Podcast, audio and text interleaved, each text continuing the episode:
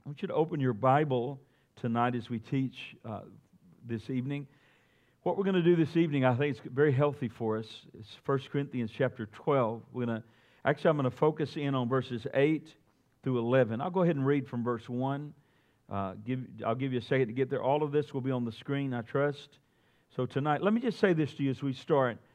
Uh, there's no strong church without being strong in the Word of God. It's just the way it is. I can tell you, you can be, you can be strong in other areas and maybe do all right, but unless, unless we're strong in the Word of God, we're not strong as a church. And I'm reminded of what John said. He said, Young men are strong because the Word of God dwells in you. So I want to I want to take a moment and just look at this right here, if you would, just by way of introduction.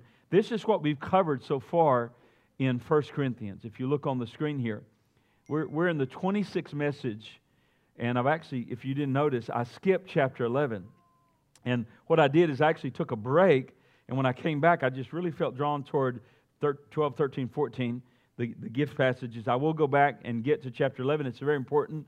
But if you look at this, where we've covered here in these chapters, we talked, we opened and we talked about, you know, Paul's remembering uh, reminder to the wayward church, Paul's word to the wayward church. As you just move through these passages of Scripture here, you know, that first part of that is really introduction, the first 17 verses or so. And then we, I, I preached a message called the dividing line of the cross. How many know the cross divides everything? You're either one side or the other. You're on this side, you're on, you're on the salvation side of the cross or the lost side of the cross, one or the other. And we dealt with that. Paul said, he said, it, I gloried in save nothing but Christ and the cross in, in Galatians. And here it's the power of God to salvation. Only Jesus can save you. And, and so, and then I dealt with called to glorify God. You know, he that glories, let him glory in the Lord. I talked a, a number of messages on the wisdom of God. The wisdom of God. The wisdom of God is right here. We have God's wisdom. It's the greatest wisdom known to man. Why would we substitute it for for self help or human philosophy. And if you're not careful, churches do this stuff. They get into this, and it's, sometimes it's very subtle. But this is the wisdom of God. Nothing greater, nothing better. And then we went into talking about the work of the Holy Spirit in revealing the wisdom of God. Came to chapter 3, the crisis of carnality. Uh, once again, the dangers of worldly wisdom, faithful stewards, uh, the problem of pride. You know, I think that's still the greatest problem in the churches today in each of our lives, pride is a huge problem. Most of the time, when there's issues, you can trace it right back to pride and self centeredness. Uh, the way of the Father dealt with that. God's holiness and church discipline, uh, that's an important issue. I, I made a statement in that message unless a church practices church discipline, it is not a New Testament church. Many people go on in their lives and they're just immature and they're never confronted with anything. And, and it's a hard thing to do. But we talked about church discipline there. We talked about believers in lawsuits. If you've ever been sued by another believer, you'll want them to say, I'm remind you of that verse right there, you know, that chapter. Talked about the believer's body. You know, God has a plan for our bodies. God has a plan for our bodies. And then marriage in the kingdom of God, marriage and singleness. We talked about the Lord's direction in gray areas, supporting the ministry. You know, God wants you to support the ministry. That was there in chapter, chapter 9. The character of a committed Christian, running to win. Remember that? Running to Win. I'm sure you remember all of it, right? Every word of the sermon. I know you did. But just, you know, then we get in chapter 10, lessons from the past, four questions about temptation, the potential dangers surrounding spiritual gifts a few weeks ago, uh, the gifts of the Holy Spirit last week. And, and so these are, this is a table of contents of the messages that we've covered. And these messages can make us strong, can't they? Make us strong. And so just wanted to remind you of those messages. Those are available online you can go back to those. We're just going verse by verse and, and chapter by chapter and really uh, paragraph by paragraph of how it was given right to us. I want to talk again tonight about the gifts of the Holy Spirit. And I, what I want to do tonight is I want to talk about classifications and definitions. And so, what I want to do this evening, you know, we've preached two messages already, kind of, kind of preparing us for what the Lord says about the gifts of the Holy Spirit. But tonight we're going to kind of go we're going to get very specific in these. And what I want to do, I'm only going to be, be, uh, be able to deal with three of these gifts. And there's many more gifts. There's Ephesians 4 gifts, there's Romans 12 gifts. We've kind of briefly kind of just mentioned those. But what I want to do is I want to take these three gifts. what I want to do is give a definition, a clear definition, and then I want to show you in the Word of God where these gifts operated. That's, a, that's an incredible way to say, oh, yeah, that's what that, oh, that was a word of wisdom? Yeah, oh, that was a word of knowledge. Oh, that's what Paul did. That was discerning of spirits. And when you see it, you know, the Bible is the greatest commentary there is. The Bible will interpret the Bible. I mean, if you, you know, I've got thousands of books, literally thousands of books, but, but this book is really the, ma- this is the main one. This is really, if I didn't have all those others and just had this, it's all good. Because this book will interpret this, the, the word uh, will interpret the word. So watch the screen here. Look at this. 1 Corinthians 12, 1. We just go back to verse 1 and go down. And now concerning spiritual gifts, brethren, I do not want you to be ignorant. Paul wants us to be informed about this. He doesn't want us to be uninformed. He wants us to be well taught as it has to do with spiritual gifts. He says, You know that you were Gentiles. That means they were lost, carried away with these dumb idols, however you led. Now listen, the spirit of the world will carry you a different way. The Spirit of God will always carry you a certain way. The Spirit of the world will always carry you a certain way. The Spirit of God will always carry you a very specific certain way. The Spirit of the world will carry you into compromise, into sin, into worldliness, but the Spirit of God will always carry you to Jesus. It will always take you to the cross, it will always take you to the Word of God. And it says this, now notice in verse 3 Therefore I make it known to you that no one speaking by the Spirit of God calls Jesus accursed, and no one can say Jesus is Lord except by the Holy Spirit. The Holy Spirit, very specific here. Verse 4, he's just here in the next two, several verses, he's going to talk about that the same Spirit, and you'll see that over and again, same Holy Spirit doing all of this. He's the core of it all. He said there are diversities of gifts, but the same Spirit. The diversities of ministries, but the same Lord. There's diversities of activities, but the same God. You see that there? God the Father, God the Son, God the Holy Spirit, Trinity. Who works all in all. But the manifestation of the Spirit is given to each one for the profit of one or two, or just a little group over there. No, when the Spirit of God generally moves, the whole family gets blessed. Come on. The whole family gets blessed because the church is a family. You know, there was a day, there was no classrooms out here. There was a day, and some of you may remember that. There was a day that you just went to church. Everybody went to church together. Kids, you shoved them under the pews, you know, or the chairs, you know, and they fell asleep. But that was the way it was. And I can tell you something. There was something to say for that. There was, there was mentoring that went on there. Because little, little Jimmy that was in Sunday school Sunday morning, he saw Sunday school teacher over there worshiping God. He was getting, he was getting another teaching. There, look at my Sunday school teacher seeking God. Oh, look at mom and dad praying in the Holy Spirit. Oh, wow. Yeah, we go down and we kneel at church. You know, we don't have, we will in our other building, we'll have some prayer benches, but, or altars, benches, prayer altars.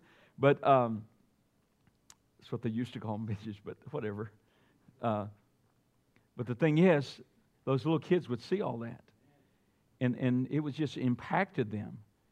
There's something to be said about that. I know a pastor friend of mine that once a month, the whole church worship together. You know, sometimes a kid's 12 years old before he gets to come in church. Isn't that amazing? Youth group here and children's church there, and they're, ne- they're never in church. They never get to hear the pastor speak a message. Isn't that sad how some churches are? So, being in a small space temporary like this is not a bad thing. Okay, we're mentoring. You know, I, Monday after the, we had a wonderful kids crusade. Thank you, Michael and Keith. And just a great kids crusade. And every night at altar time, I love the altar time. It was just fantastic. You know what I did Monday, Brother Keith? Monday, my kid, my grandkids spent the night with me. And Monday morning, I had a prayer meeting. Everybody left. It was just me and Stratton and Boston. I said, hey, boys, let's have a prayer meeting. So we start kneeling down there. We laid hands on Boston again. And, and then Stratton said, Granddaddy, thank you for this. Thank you for this. Mentoring. Notice this for the profit of all. When the Spirit of God is moving, God builds the church. He's blessing, He's moving. Now, now look at verse 8 through 11. It says, For to one is given the word of wisdom. Literally, it's the revelation of wisdom. It's a manifestation of wisdom. Through what? Through the Holy Spirit, the Spirit. To another, what? Word of knowledge. Through the same Spirit. To another, faith by the same Spirit. You seeing this over and over again? Same Spirit, same Spirit, same Spirit. Holy Spirit is doing this. Can I tell you this? When the Holy Spirit moves, it's beautiful. Anything the Holy Spirit, if it's really Him, now, He gets blamed for a lot of stuff He doesn't have any part of. But when the Holy Spirit moves, it's always beautiful. It always meets a need. It, oh, it's glorious. Word of wisdom, word of knowledge. Another faith. What? By the same Spirit. To another gifts of healing. Say it again. By the same Spirit. To another, what? Discerning of spirits. To another, different kinds of tongue, or a missile, uh, to another, working of mirrors. To another, prophecy. To another, discerning of spirits. To another, different kinds of tongues. To another, the interpretation of tongues. But one, everybody say one. one. But to one and the same Spirit works all things in all. Do you see the emphasis here? What we do is we focus on uh, this gift, that gift, we get let's focus, but really the, the message is the unity of what the, what the Holy Spirit is doing in the whole body. What was the issue with Corinth? Our, our series title is Paul's, uh, uh, the Corinthian crisis. And the crisis was, these, if, you know, you just go back a second, you realize God was really working in this church. You know, they, they didn't come behind in any gift. I mean, the gifts were just proliferated there. I mean, there's gifts flowing everywhere, but yet there was some serious issues of division in this church. You know, one group would say, I'm the Paul group, I'm the Paul, I'm the Peter, you know, I'm Cephas group, I'm, I'm the Barnabas group, I'm the Apollos group division, they were immature, they were carnal. And then in chapter 10, Paul comes back and he says, Listen, I'm real concerned. I need to pull out of the Old Testament. I need to tell you about idolatry. I need to tell you about fornication and immorality. I need you, I need you to do, because listen, there's some serious problems going on here that could damage you for all of eternity. And then he comes and says, talks about temptation. So now he's moving into the gifts. And I mean, they had so many problems, it's crazy. They even had problems with the gifts. And now Paul says, Why is there division among you? There's only one Spirit. And he deals with these gifts. Now, we've learned several things in, in the last few weeks here. And they're almost like parameters, they're almost like safe rules and parameters around the gifts and around the church that says, This is what the gifts are all about. One, he said, I want you to earnestly desire the gifts. But if, it, but if you read the underlying if you know, as you come to chapter 13, he talks about the motive behind it all. We need to desire the gifts, but we really, more than just the gifts, the, the motive behind the gifts is I want to be used by God. I want to be a blessing to the church. I want to be, I want to bring glory to God. And listen, when the Holy Spirit is on someone, they're going to be a blessing. There's just no doubt about it. We, we, we need to desire the best gifts. Now, some have misinterpreted that. What is that? What is that safe rule? I need to desire the best gift. I think the best gift is simply what is the most needed gift at that moment. I mean, if somebody's sick in body, they don't need a word of wisdom. They know they're, or a word of knowledge. They know they're sick. You say, well, you're sick. Well, I don't, well, yeah, you don't have to tell me that. Yeah, I'm sick. I don't need a word of knowledge. What I need is the gift of healings. So, you know, if I'm going to do a job and I need a crescent wrench, I don't go look for a screwdriver. I need the best tool to get the job done. What we need to do is pray, Lord, you've got a job to do here. You've got people to minister to. There's lost people, there's bound people. Lord, we need the best gift. We need the gift that's going to bring the result that you want in redemption eternity. And then these gifts, we remind you of this, these gifts are not natural talents, these are supernatural gifts. These are, are, supernatural manifestations. These are supernatural abilities that God gives someone that they would not have on their own. And then I would just say this to you, reminding you that the gift, the gifts of the Spirit don't mean a person is more spiritual than other believers. In fact, if someone's promoting themselves somehow as superior because they've been used in a gift, they're actually, le- they're actually the opposite of superior. And I want to remind you of this just quickly that these gifts are grace gifts. Just like you're saved by grace through faith, these gifts come by grace through faith. You don't merit the, oh, I'm using this gift. Oh, I must be really holy. No, sometimes, sometimes people can be not so holy, and yet the gifts be moving in a person's life because these are grace gifts. Now think about this. Think about this. We, we measure everything how? By the Word of God. Why? Because spirituality is not measured by the gifts of the Spirit. The spirituality is measured by the Word of God and the character of God. You hear that?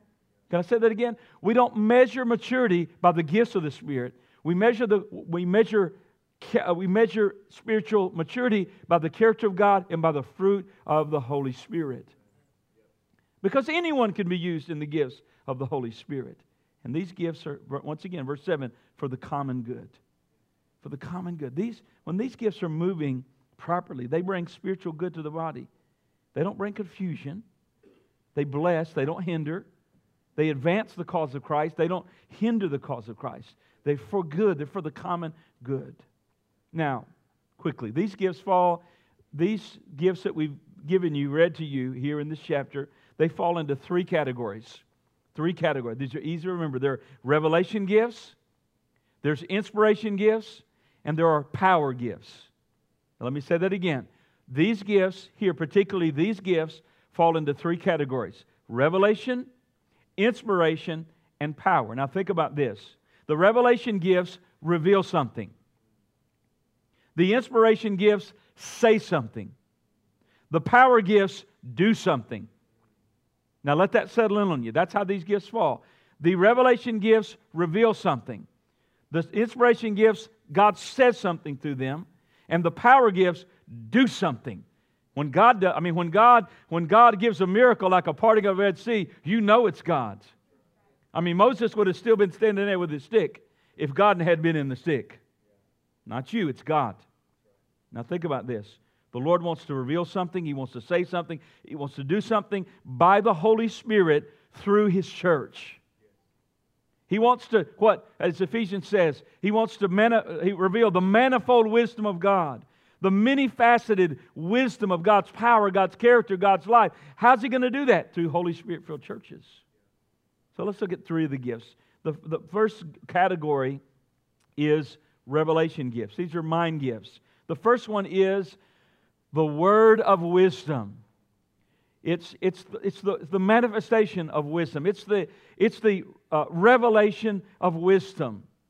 It's, it's wisdom that comes into the heart of a person by the Holy Spirit. Now, we're going to look at these and look at, at several different ones. I, I'm hoping we'll get through with these three. We may not even get through with these three. If we don't, that's all right. You remember that Solomon, what did he pray for? He prayed for wisdom. His dad had gone off the scene. David had been a, an amazing king. I mean, David had been so amazing that, that he, Jesus is called the son of David, David's line. But we know that David was a man whose hands were full of blood. I mean, David would take you out quick. I mean, that guy knew how to fight. I mean, if you're in a gang fight, you want him on your side. And so he had this heart. He, built, he had this heart to build something for God. He wanted to build this temple for God. David was a, a worshiper. He loved God.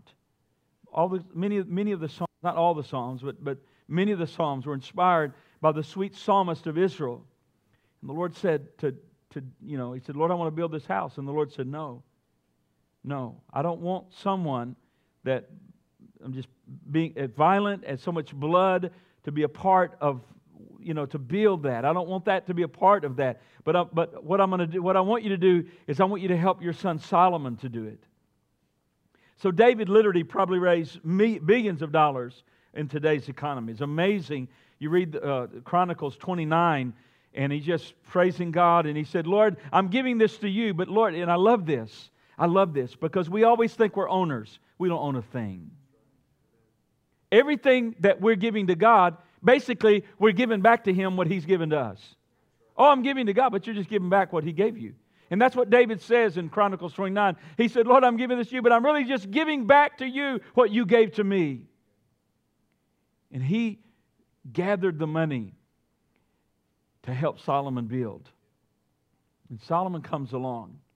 He feels overwhelmed with the lead to lead as the king of the great people of God. And so he has this dream. And in the dream, you know, you can ask anything that you want. Boy, just think about that. If the Lord asks you right now, you can have anything you want. Just ask me. You better be careful with that. You know, Solomon didn't ask for riches, didn't ask that his enemies be slain. He said, Lord, I, want, I need wisdom. I need wisdom to lead it. Just give me wisdom. I want to lead your people right. Shouldn't everyone in the church feel that way about their ministry? Not haphazardly, but Lord, this is for you. Give me wisdom how to do this, the very best. And the Lord was pleased with that. He didn't ask amiss like 4 2 of James. He asked a prayer that pleased God. And God said, Because you ask for wisdom, I'm not going to give you wisdom. I'm going to give you great wisdom. I'm going to give you riches. I'm going to give you fame. And if you study and look at the, what God did under, under Solomon, the, the, the pebbles on the ground, the silver, the, sil, the, the silver there the, were like pebbles on the ground. There was so much wealth. And we have a story in 1, 1 Kings 3.16 through 28. And I, I, won't, I won't read it. It's a lot to read. I, I'm going to just paraphrase it. But Solomon's on his throne early in his reign. And these, this lady, these two harlots actually, they had had children. And in the nighttime, one of the ladies rolled over on one of the children, smothered the child, and killed the child. The child died. It was her child. She, she, there was a lady there also with a, a newborn child. She switched the baby before the other mother woke up and put the dead baby with, with her. And when she woke up in the morning, here was the dead child, but she, the, the closer she looked, she realized, this is not my child, that's my child. And the other lady, you know, no, that's my, you know, you know, the baby couldn't say anything.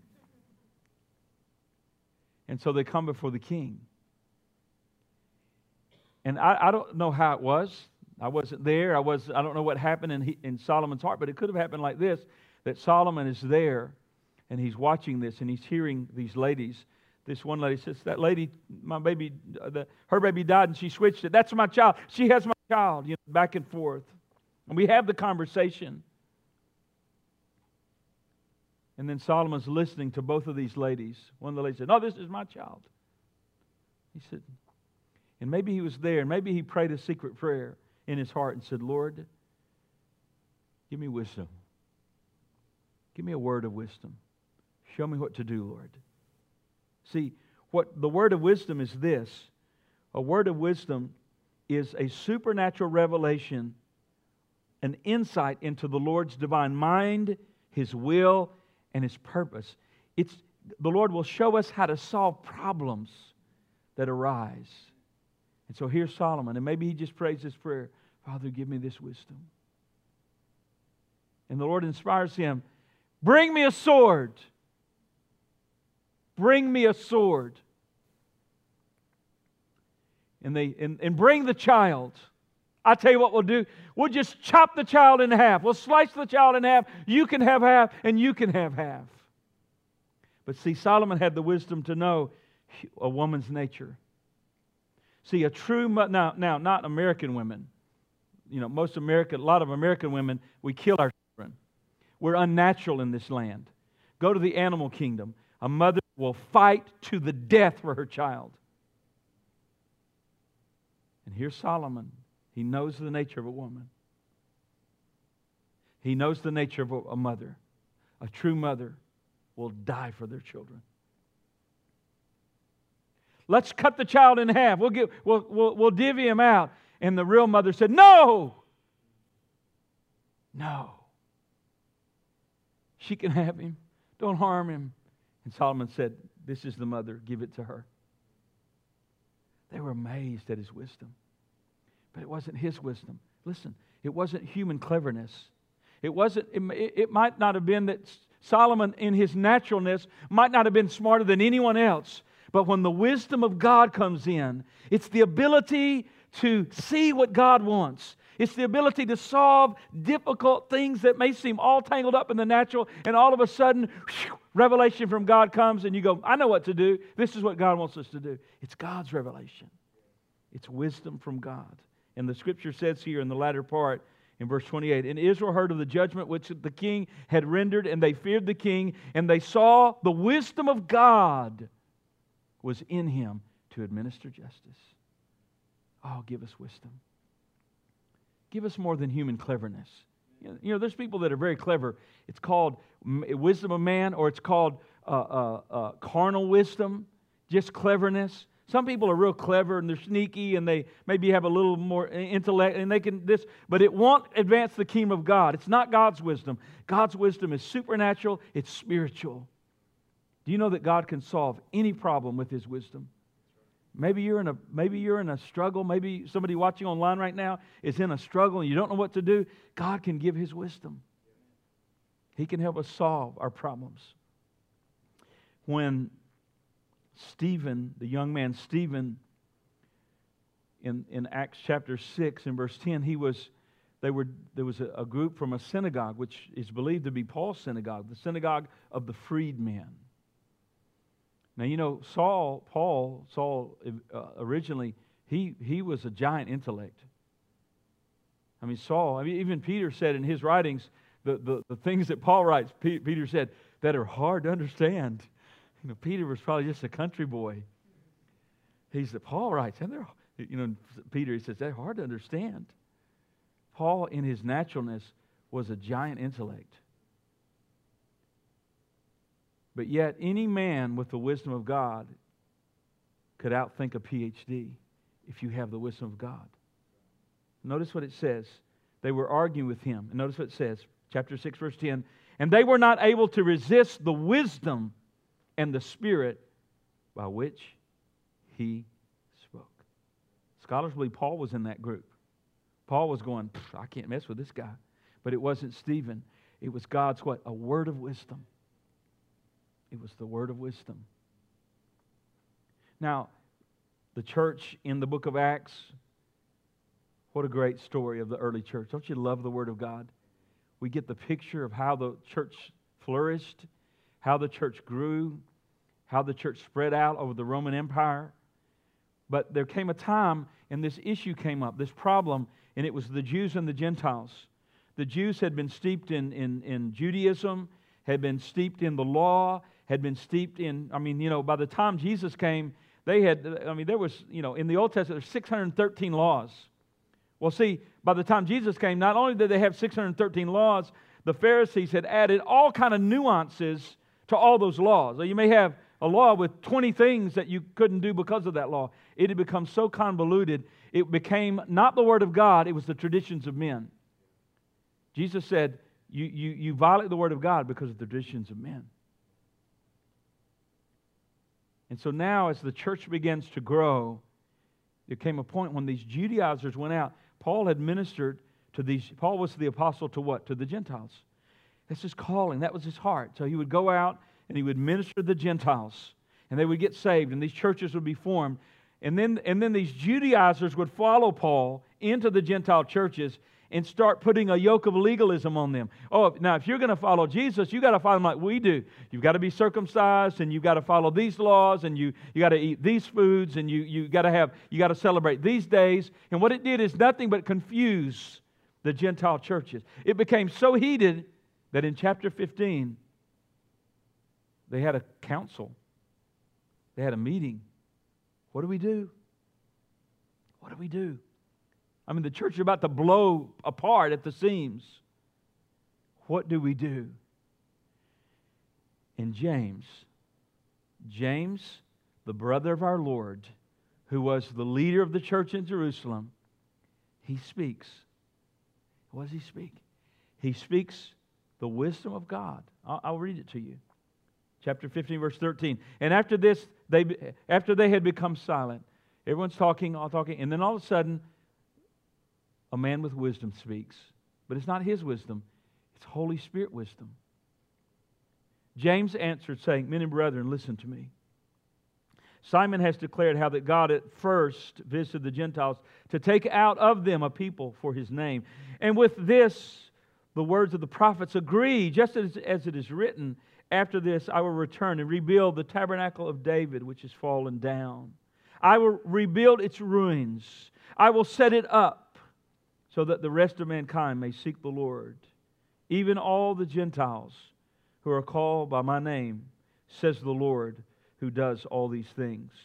Known to God from eternity are all of his works. Therefore, I judge that we should not trouble those who are among the Gentiles who are turning to God but that we write to them to abstain from things polluted by idols, from sexual immorality, from things strangled, and from blood.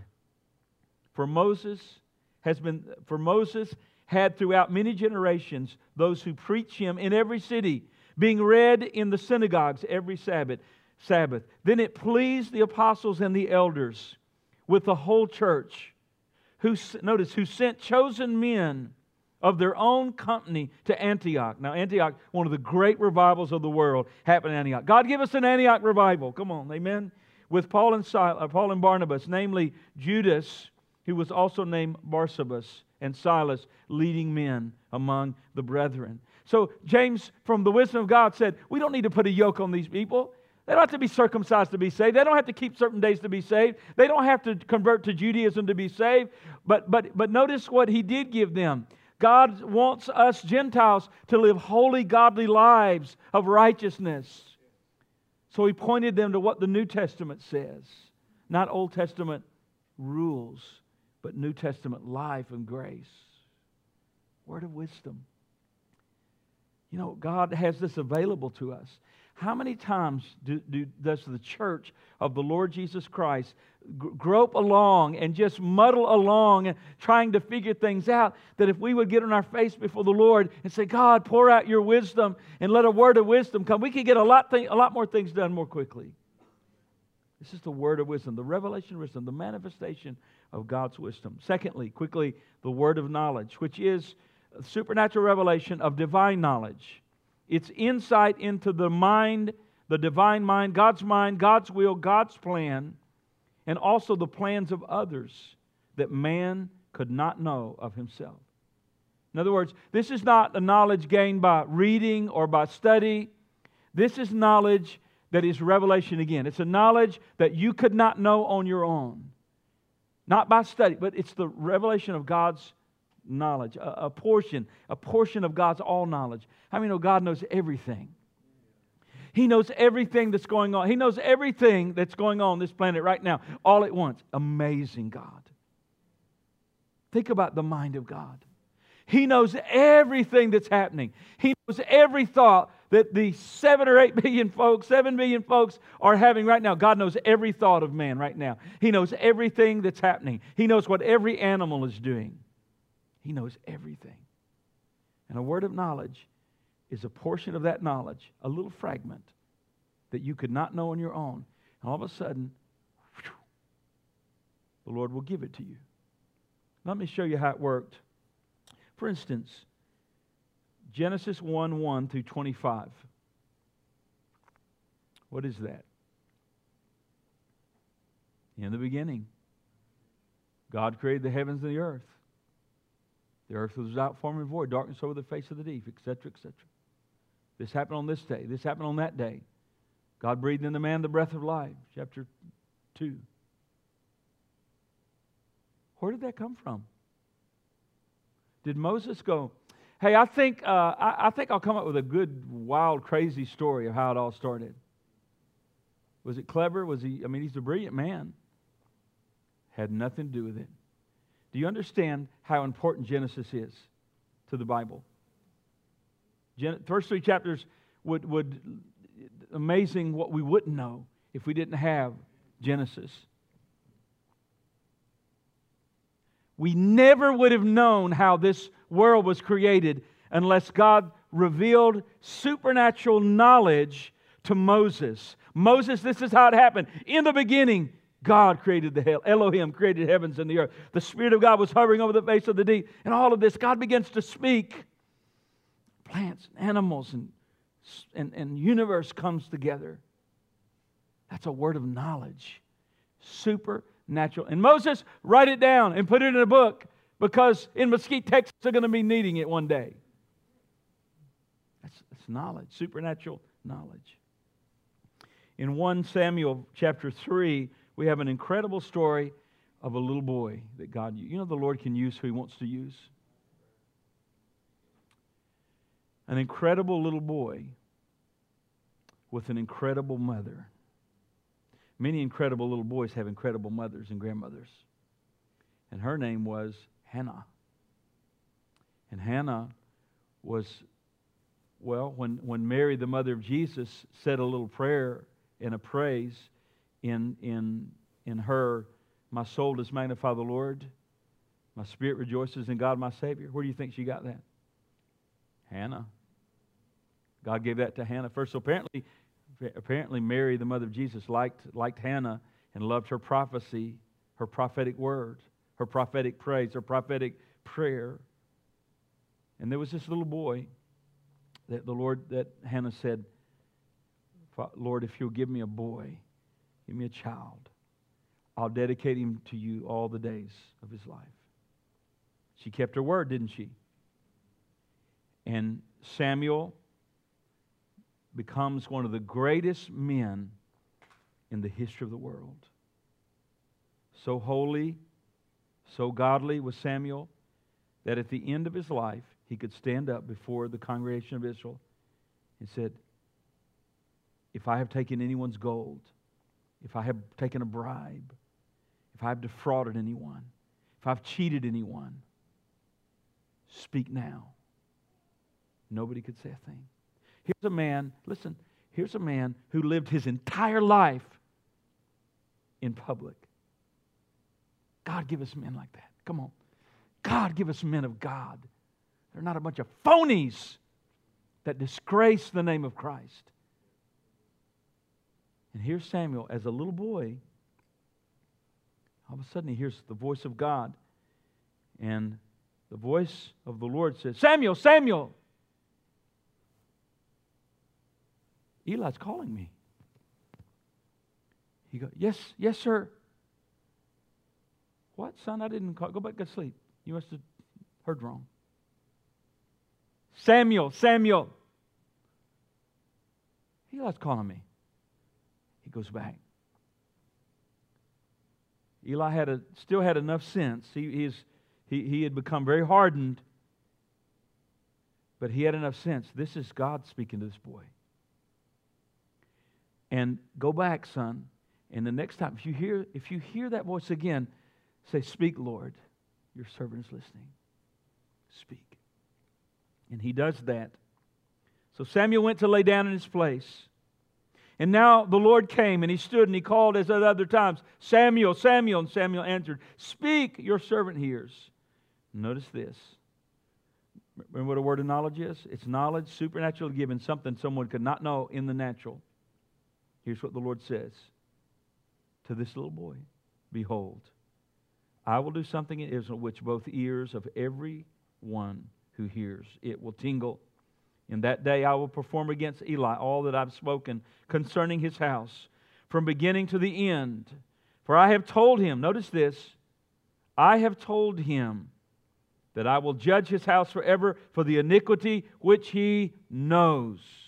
So God had dealt with uh, Eli. God had dealt with him and dealt with him. Your sons are committing iniquity. You need to deal with your sons. You need to confront your sons. He never would. And it says, because of his sons, he made, made themselves vile, and he did not restrain them. And therefore, I have sworn to the house of Eli that the iniquity of Eli's house shall not be atoned for by sacrifice or offering forever. And the boy Samuel, and Samuel lay down until morning, and he opened the doors of the house of the Lord. And Samuel was afraid to tell Eli the vision. But Eli, you know the story. Eli said, You tell me, please tell me. And he said, Here's the first prophetic word that Samuel had. It wasn't, Oh, you're a wonderful person. You know, some of these prophecies are not prophecies. You, you do know that, don't you? Some of these prophecies are just silly out of people's head. Read Jeremiah. Jeremiah said, They prophesy to their own heart. You get a word from God, you'll know it. It won't be this silly stuff that we've got going on. The man of God, the little prophet, said, Here's what the Lord said to you. He's about to judge your house. God's about to judge your house. You have not restrained your sons. They've made, they've made my name vile. They've caused people to not even want to come to worship because you did the sin that you knew, the sin that you would not restrain of your sons. Now God's going to now God is going to judge you, and it's not going to be atoned for for your house forever. What was that? Word of knowledge. A little boy could have never come up with that. He never would have dreamed that. Look in 2 Kings chapter 8, chapter 6, verse 8. Now, I'm going to be I'm going to have to go quick here. May skip some of these, but this is an incredible story. The king of Syria was making war with Israel. And he consulted with his servants, verse 8. My camp will be in such and such a place. Now, notice verse 9. And the man of God sent to the king of Israel, saying, Beware that you do not pass this place, for the Syrians are coming down there. This, this, right? Don't go that way. King, don't do that. Don't go there. Because when you get down there, the enemy's going to be right there. Go another way. And, and, and this, this kind of knowledge, this supernatural knowledge, would happen over and over and over again. And finally, the king of Syria goes, There's a snitch among us. What is going on here? This worked every other time. What is going on here? Every time I go here, there's somewhere else. And then I guess, I guess the guy, one of his guys really didn't want to tell him, but finally he said this. Then one of his servants, verse 12, said, no, my Lord, none, my Lord, O king. But Elisha the prophet, who is in Israel, tells the king of Israel the words that you speak in your bedroom. Everybody say, word of knowledge. Word of knowledge. Remember, I told you that church I went to in Mississippi? That was a word of knowledge that God gave me. Just, a, just something. The Lord says to Joseph, Arise, take the child, take Jesus and his mother, and go to the land of Israel, for those who sought the young child's life are dead.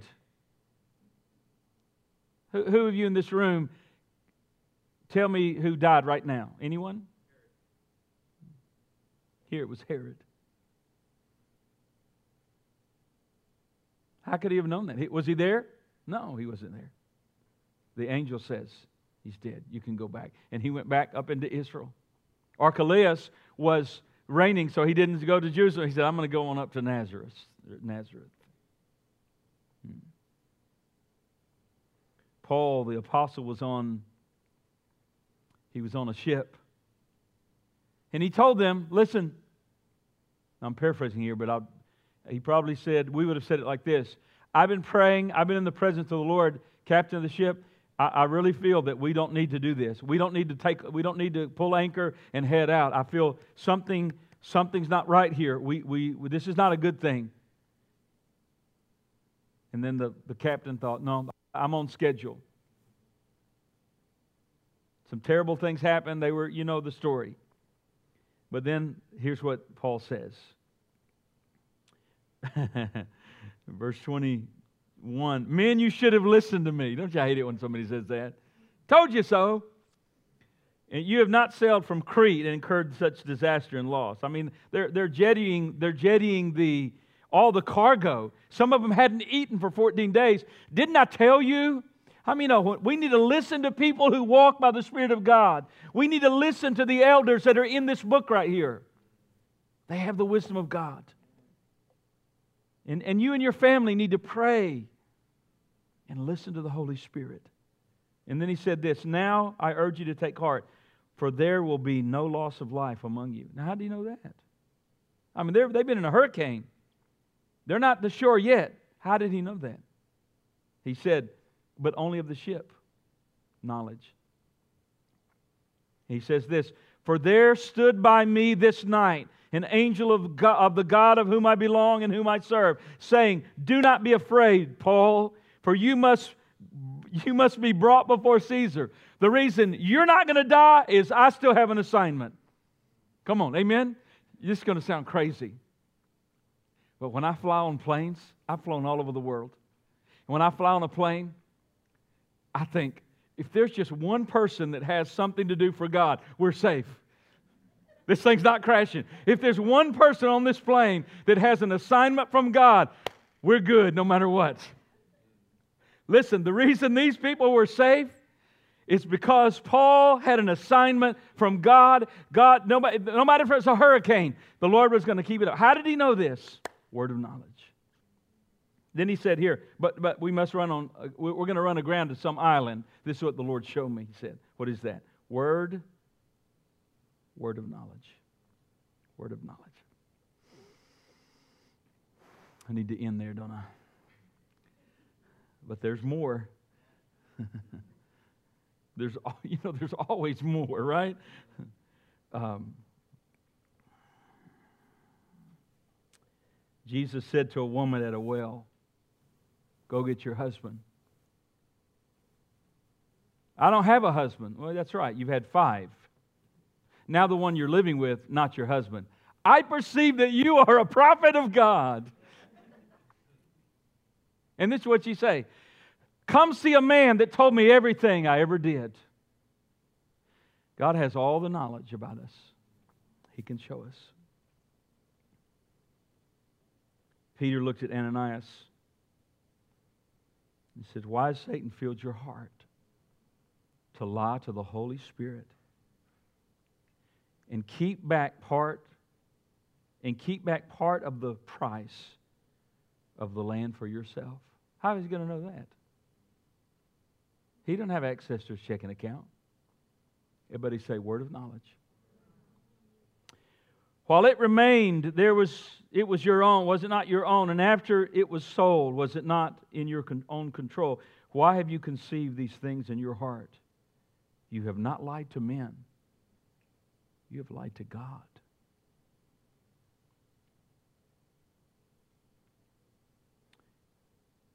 A prophet named Agabus came to where the Paul was with other believers. Agab- Agabus, he wasn't one of these, you know, 30% accurate guys. You, you know what I'm saying? Those are not prophecies. So much silliness goes on. And the reason it goes on, because people are so stinking gullible. Agabus was a true prophet of God. He walks in the meeting and at 21:11 it says, "And he had when he had come to us, Agabus, he took Paul's belt, bound his own hands and feet and said, "Thus says the Holy Spirit, so shall the Jews at Jerusalem bind the man who owns this belt and deliver him into the hands of the Gentiles." Everybody say, word of knowledge. Didn't even get to discerning of spirits. I want you to stand. You just play something, uh, just quickly. Thank you, Jesus. Aren't you glad for the wonderful presence of the Holy Spirit? All the wisdom we need, solve every problem that, we, that He wants to solve. His wisdom is so generous. We just, we have not because we ask not. And if we ask Him for His wisdom, he doesn't upbraid us, but He gives it generously. He gives it liberally. He said, just all I want you to do is believe. Don't be like the, the, the waves of the sea, and but just trust me. Wisdom, supernatural wisdom. You know, there's practical wisdom. Certainly there's practical. You look at the Word of God, you know, there's some things I don't need a word of wisdom on. You know, husbands love your wives. Oh, God, I need some wisdom on. No, no, just do it. Right?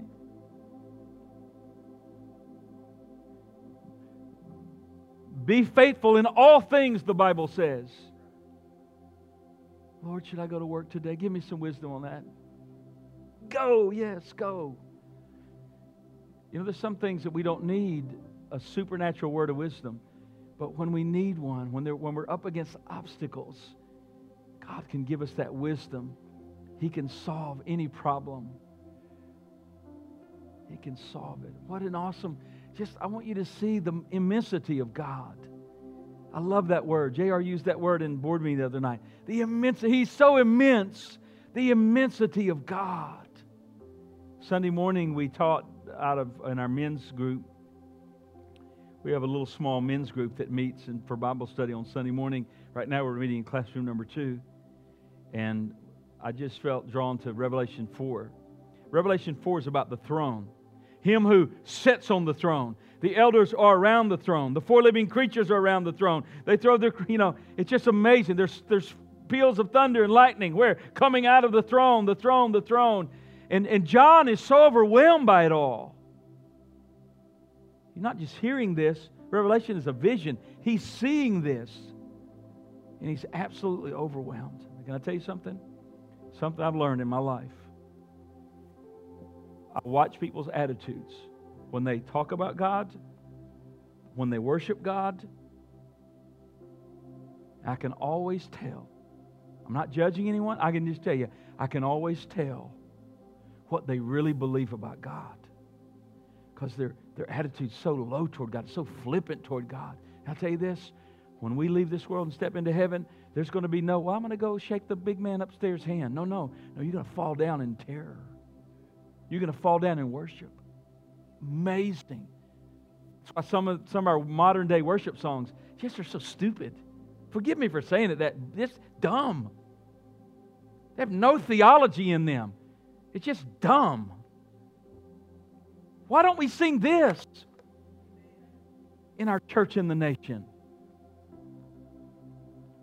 Why don't we sing about His holiness, about His power, about His greatness, about His immutability, redemption, sanctification, glory, wrath?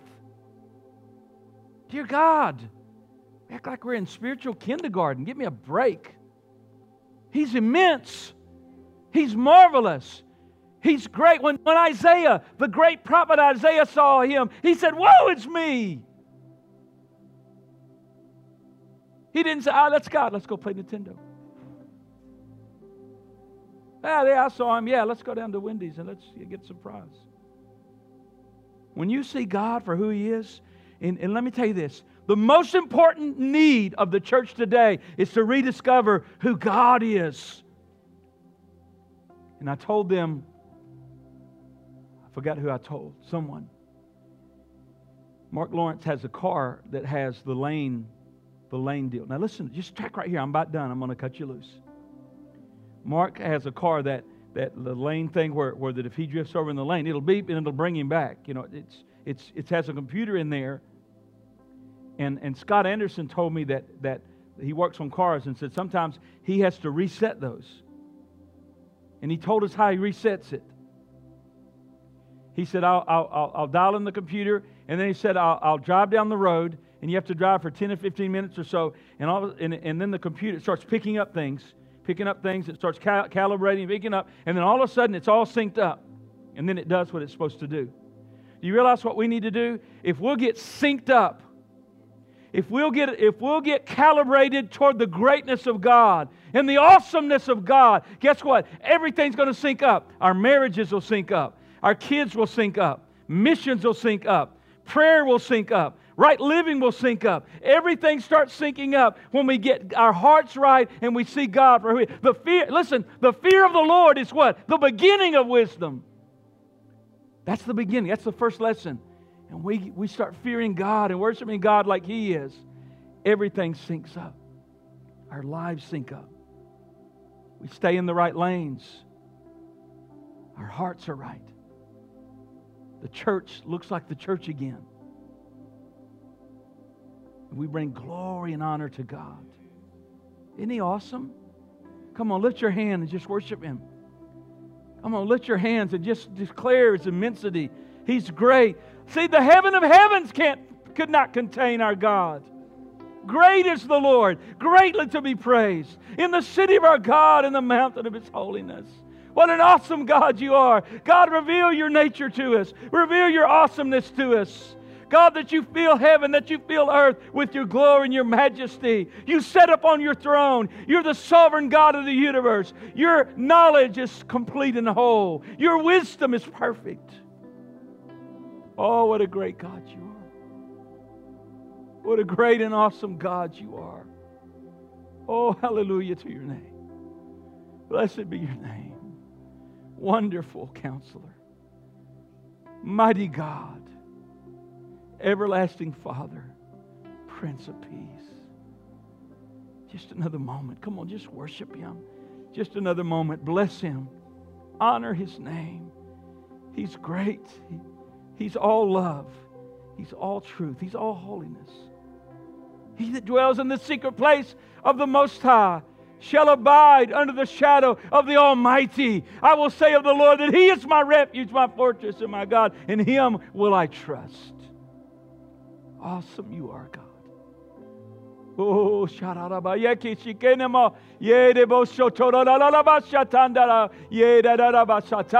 Do you not know my greatness? Do you not see my greatness in the Word? I want to reveal my immensity.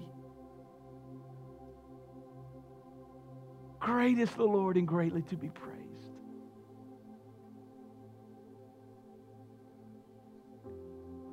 Show us your greatness. Exalt your Son. Oh, just declare Jesus is Lord. No man can say Jesus is Lord except by the Holy Spirit. We declare your Lordship over this church. We declare your Lordship over all that we are, Lord. We declare your Lordship. You are Lord. You are Lord of all. You're not Lord because we make you Lord. We don't make you anything. You are Lord. And we call upon you as our Lord and we exalt you to the highest place. Glory to God. Oh, Jesus. Could we just sing just one little song? I, I know you've probably had a long day. What are, what are we playing? Could we sing? What is this? Oh, are you just playing? Okay. Let's play, let's play the last song that you played in the set list. Stephanie, would you help us, please? Lord, I'm amazed. Yeah, that's it. Lord, I'm amazed. Yes. Lord, I'm amazed by you. And Lord, I'm amazed by you. And Lord,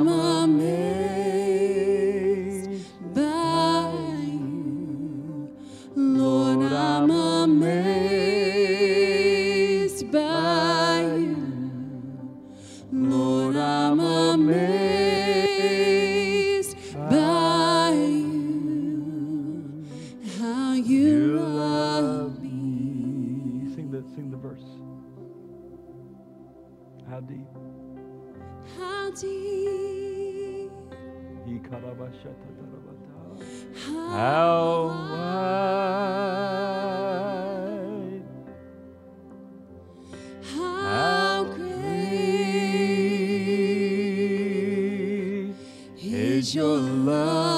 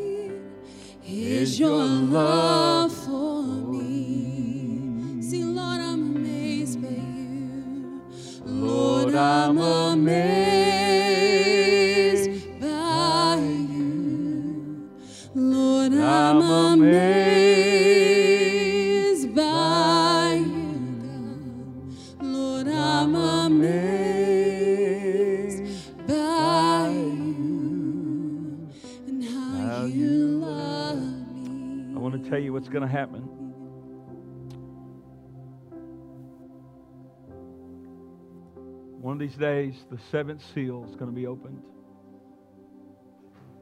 There's going to be silence in heaven for the space of a half hour. And that silence is just going to be the calm before the storm. The Lamb is the one opening the seals. And it's going to open. And judgment's going to come on this world.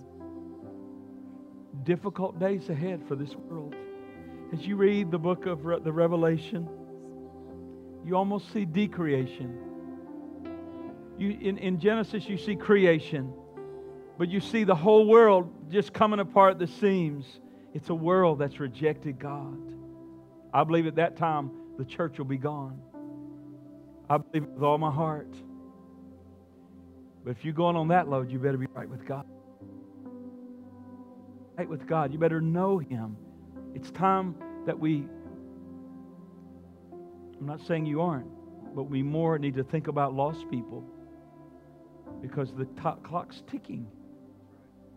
Our salvation is nearer now than when we first believed. Let's be about harvesting. Father, today, I pray for the strength of your people. We pray for that church that's still in our hearts in Burundi.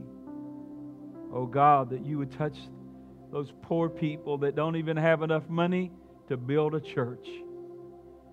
They don't have anything but tarps, little wood slats. And yet they're still trying to worship you. Give them your help, strengthen them. Strengthen us in this work on this hill. You have given us a mandate to put a building on this hill to bring glory to your name. And Lord, I ask that your grace and your supply would be ours. Send us people to help us that you ordained to help us. Lord, I pray that throughout the rest of this week until this coming Lord's Day, that on the minds of your people would just be this awesomeness of their God, the immensity and the fear of the Lord would rest deeply upon our hearts. Let it be. Give us the fear of the Lord. Give us the fear of the Lord. And we ask this in Jesus' name. Amen.